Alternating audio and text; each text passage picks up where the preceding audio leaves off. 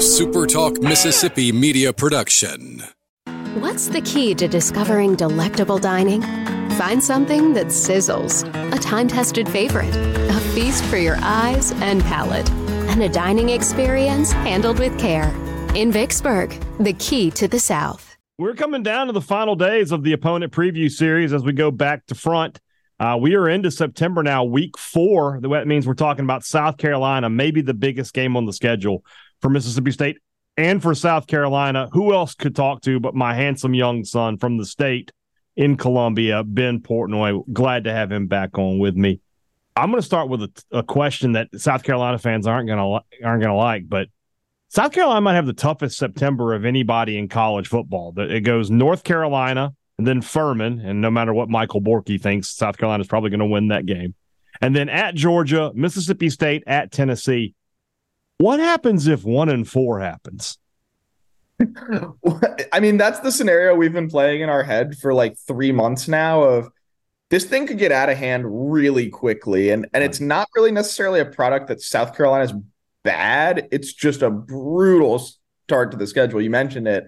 That UNC game week one in Charlotte is a hell of a way to kick off the year, and, and it's going to be a really fun quarterback battle with Drake Maye and Spencer Rattler. But then you tie in the fact that you got to, yeah, you get the Furman reprieve, but you got to go on the road to Georgia. You got to go on the road to Tennessee, who's going to be out for blood after last year. And then a Mississippi State game, like you said, that I mean, I think that's as crucial a game for South Carolina as any on the schedule. And I think that, you know, it cuts both ways for Mississippi State as well. And I think that, you know, it's one of those games that we could look up and the winner of that game ends up winning like eight or nine games. And it, it kind of comes down to that. I think that both these teams are really good, but it's also one of those games that both these teams really need to have. South Carolina, obviously, just like everybody else, getting camp started up this week and starting to practice. Are there any questions that you have about that team that can be answered in camp? I mean, I don't know if like you or I have any eligibility left and can still play running back for South Carolina, but that's, Ooh, that's not that, the right, that's not the right position for me, buddy. That's not the right one.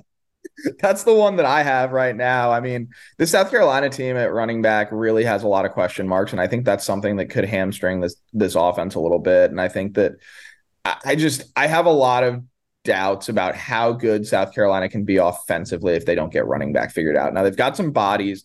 Dakereon Joyner, who's played seemingly every position on the offense at this point, uh, may end up being the starting running back this year. Uh, Juju McDowell has played a lot, but is you know five foot nine, 177 pounds. At least that's what he's listed at. Whether that's actually real or not, you know, I, I don't think that he can handle the beating. And and then you've got a couple other guys. You've got a four star freshman and Djay Braswell who just got here this summer, and and a guy in in uh, Mario Anderson who's transferring up from the D two level who had a really really good year last year. Uh, was a finalist for the Harlon Hill Trophy, which is a you know the D two Heisman. But at the same time, like there's just a lot of question marks. There's no proven name there. It may be a com- by committee approach, which could be fine. It's just that if South Carolina can't run the football or can't find a way to mitigate the fact they can't run the football, that really limits what Spencer Rattler is going to be able to do in the passing game. And I think that's why I take sort of a half step back from saying, okay, South Carolina's going to go out and win eight games again this year. It's all going to come down. You know, you mentioned the running game, and they can have the best backs in the world. They can have the best quarterback. Spencer Rattler, I think, is is very good. But if they're not good up front, it, it doesn't really matter. What is this team going to be like on the offensive line? I mean, the offensive line's a question mark too, and it feels like this has been a question mark for South Carolina for like a decade now. Of what are they going to do on the offensive line? And you know, they've got some talent. I will say that I think that not necessarily that there's addition by subtraction this year. They lose some guys who are super experienced, but I do think that they've got a guy in Rashawn Lee who's going to move over from guard to center. I think that's maybe a little bit more natural. He's probably the best pro prospect on this on this roster as far as uh, on the offensive line at least. Uh, but then it's sort of an uncertainty. You know, you've got guys like Jaylen Nichols is going to be your starting left tackle. He hurt his knee in the spring game and won't play this year. So South Carolina's going to figure out what they're going to do at tackle. They've got some other pieces and some other guys, but it's a lot of inexperience um, as far as just straight starters. Now, most of the guys that they are plugging in have played a lot of snaps, have appeared in a lot of games. You know, you've got guys who have appeared in like 27, 28 games. How many of those they've actually been starters for and played significant snaps?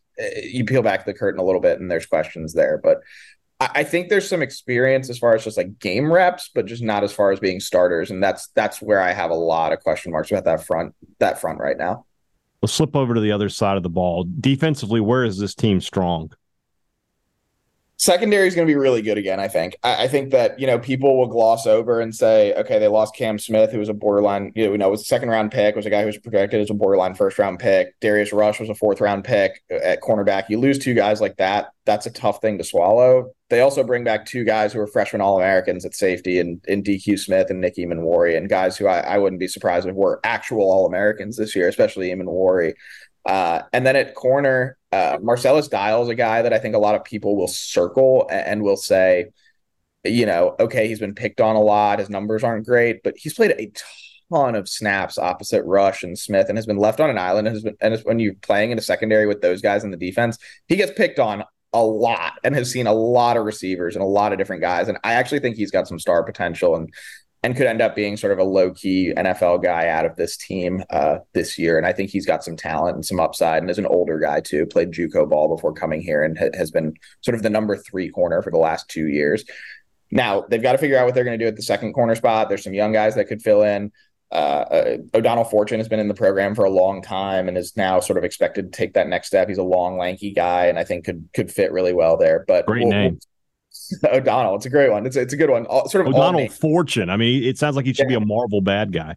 That's what I'm saying. So, sign him up for the all name teams in the preseason yeah. and stuff. But he's a guy that I think can have, take a step this year. So there's some pieces there in the secondary that I think are going to be, you know, you're replacing guys, but I think that they're still going to be really, really good. And I, I, will say, like, I think Torian Gray is one of the best secondary coaches in the country, and I think he's proven that in two years at South Carolina. And and we'll see what happens. But I, I think that secondary is going to be really, really good again. So taking what you know about South Carolina and taking what you know about Mississippi State, which may be a little less because there's so much change here at Mississippi State, where does the biggest advantage in this game lie for South Carolina and where does the biggest disadvantage lie? I think it's going to be in the trenches is the biggest disadvantage, at least for South Carolina. I mean, you look at Mississippi State and that defense; they're bringing back just about everyone. The front seven is going to be really good again. South Carolina may get pushed around a little bit in that one, and I think that that's that's what I circle at least. You know, until South Carolina proves on the offensive line that they can figure things out and simplify and, and really get in a groove like they did down the stretch last year, I have a hard time believing that Mississippi State's not going to create some havoc there. Now that said, on the defensive side, I think Will Rogers is in for a tough matchup. I mean, this is a, like I said, this is a really good secondary, and I will say South Carolina's got some issues on the defensive line that I haven't that I haven't quite gotten to, and we could probably you know write a dissertation on at this point with as much as we've talked about it this offseason. But um, I, I, do think that like even despite the fact that the pass rush might not be great this year, I do think that the secondary is going to be really good, and I think they've got a potential to be able to shut down with what Mississippi State's going to want to do in the passing game, and I think that uh, you know, those are kind of the two things that I would circle at least in this matchup going into next, that week. Mississippi State's first trip to Columbia since 2013. First time these two teams have played since 2016. And uh, like we said, it's such a huge game because of the way the schedule sets up for both teams. State with their the two best teams in the West sandwiching this game. South Carolina with the two best teams in the East sandwiching this game. Have no idea who made this schedule, but didn't like either team. I'll put I'll put it that way. So Ben Portnoy, who, you know, I'm just going to tease this, might have some big news soon. Soon. We won't talk about maybe. that. We'll see. Maybe. We'll talk, maybe. We'll, we'll see. Very good. Good to talk to you, buddy. Appreciate you, man. Always fun. A SuperTalk Mississippi media production.